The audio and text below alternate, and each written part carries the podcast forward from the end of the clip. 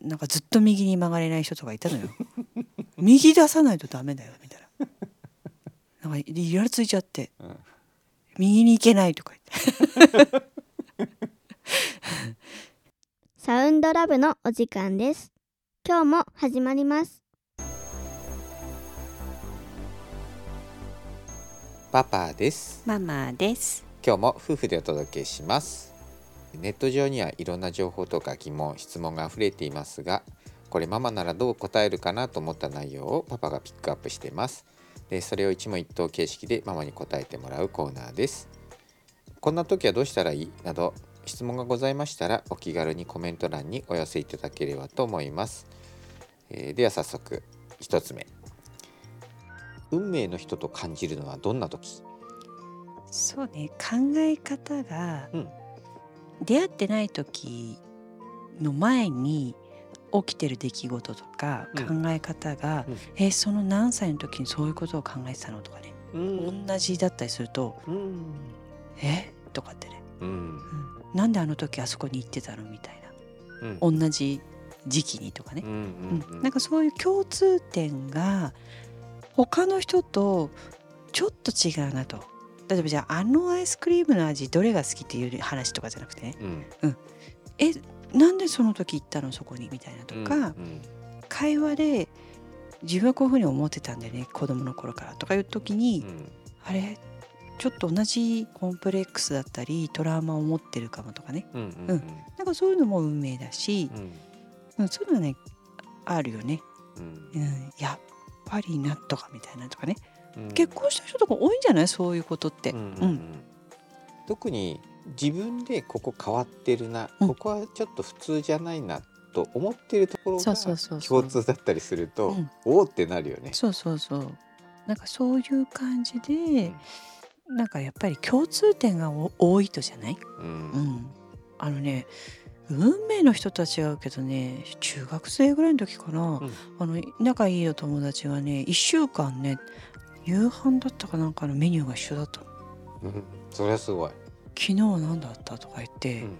何日間か言ってて「えー怖いんだけど」とか言って そうそういう時もあったからなんかそういうのもあるんじゃない？仲良くなるお母さんとお父さんの感覚が似てるとかね、うん。うん、テレパシーみたいなのがあると思うからね、うん。うん、それはなんか意識しなくってもテレパシーが使える相手なんじゃないかなみたいな思ってる、うん。うん運命だからね、うん。もうつながっちゃってるから。うんあと自分はもともと自分の関わった人たちは、うん。例えば前世がある人と思ってる人間だからうんうん。あの前世の何回前とかね、うん。ごちゃごちゃになりながらね、うん。出会ってる人たちと思ってるから、うん。うん。例えば娘でも、うん、彼氏彼女だったのかなとか思ったりとかね。うんうんなんかこうそういう感情でね、うん。うん、なんか大好きだからとかそういうう感覚とかそういうのは運命っていうようなね、うん、だから自分の親とかもね実は子供だったとかさいろいろあるじゃんそういうのってね、うん、感覚がね。そうそうそうそうやって全員が運命の人だとは思ってはいるんだけどね関わった人はね。うんうんうんやっぱそれって自分の感覚と似てるから寄ってくるというかね。そうね。類は友を呼ぶうん。みたいなところは絶対ある気がするよね。うん、そうそう。そういうなんか似た共通点かな。例えばじゃあ、えー、と暗闇がすごい怖いとか共通点だったりするとちょっと同じようなね暗いところで亡くなった経験があるとかね。うん。どうしても地震が怖いとか、ううん。ん、そしたらなんかこう地震でね亡くなったんじゃないかとかね、うん。うん、そういう恐怖心とかね、うん。うん、なんか似てますねみたいな人いるもんね、ううん。ん、そうそうそう。だから分か分かり合えるんじゃない？そうだね。みんな、うん、近いあの関わってる人たちっていうのはね、うん。絶対交わえるんだよ。あの人とはとか言ってねそんなにね経営の中になれるから絶対運命の人だよね。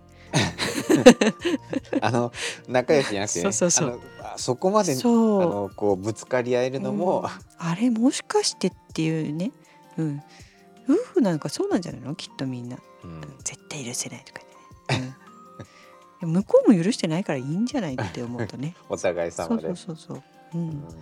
そんな感じかな。はい。じゃあ次。これはねえっと前にね自分が理想のタイプとでも実際好きになるのはちょっと違うよねっていうような,、うんなんかそういう質問があった時に「ママは一目惚れがないじゃない?」っていうふうに言ってたんだよね。で一目惚れがないっていうのって経験してない人もいるかもしれないけどでもそれはまだそういう人に出会ってないだけでこれから会うかもしれないっていううん状態かもしれないのにママ一目惚れがないって言っててそこはどういう感覚なのかなっていうのは。うんうん結構中身を見てからうん。タイプかなみたいな思うんだと思うのねもともとで、うん。でもねタイプがないんだと思うの。雰囲気とかが好きなんだと思う。えっ、とね仕草だったり、うん。醸し出す雰囲気動作とか。うん。そういうところの方が内面が出てくるというかね、うん。うん、なんかそういうところを重視してるのかもしれない。であのね例えば好きになっちゃった後にショック受けたくないっていう部分もあるんじゃないかな。例えばバッてすごい好きだと思っても性格が面白くないとかうん。うん意地が悪いとかいう場面を見ると、うん。なんかがっかりする。好きになったこともったいないことしたなみたいな。その時間、うん。なんかね、うん、だからあのどういうところを見るかって言ったらさ例えばお金を出す瞬間とかに、うん。なんかすごい好きだったのに最後の1円までね割り勘して 細かいことするさなんかいや好きになっちゃって付き合うことになっちゃったんだけどみたいな、うん。なんか別れるのが面倒くさくない？ああ、うん。別れるの大変だよね。そうだからねなんかそういうところが慎重なのかもしれないね。うん。うん。じゃあ単純にもう惚れっぽくないっていうかそういう感じなのかもね。だから例えば運転する様子をハンドルを握ったところを見てみないと分かんないとかね、うんうん、本性が。本性がね。とかね。うん。なんかずっと右に曲がれない人とかいたのよ。右出さないとダメだよみたいな。なんかイラついちゃって。うん。右に行けないとか言って。それちょっと大変だね。うん。なんかねそうなの。すぐ落とし物しちゃうとかね。うん。うん。あのね今思うとね大したことじゃないのかもしれないんだけど、うん。もう5回ぐらい財布なくなるとかね。うん。そう。一つ一つがスムーズにいかないなっていう、あの自分のペースと違うなっていうところのいろんなべん場面で見てからあこの人っていう風にタイプだなっていうのは感覚時間の感覚。うんうん。あと食べ物の食べる時間のスピードとかね そういうところの雰囲気を全部見るからかもしれない。だから一目惚れがないって思うんだとう。んうん思う、ううん。ん、一目でそこまで見たらすごいもんね。そこまではねちょっと見れないかな。瞬間的に。なるほどなるだからさあんなにかっこわーって言って飛びついてうん。かっこいいと思っててさ、別に何でもないのになんか裏切られたみたいな感じになるんじゃないの？ねでもあとは恋大きいっていう人もいるじゃんうんうん彼氏は彼氏。でそれはそっちって割り切れる人とかね。ううんんうん。うんうんね、うん、あんま器用じゃないんじゃないかな自分は。うん。ううん。んまあまあでもそういうタイプだよね。うんうん。そんな感じかな。はい。こんな時はどうしたらいい？など質問がございましたらお気軽にコメント欄にお寄せいただければと思います。ありがとうございました。新しい自分でサウンドラブ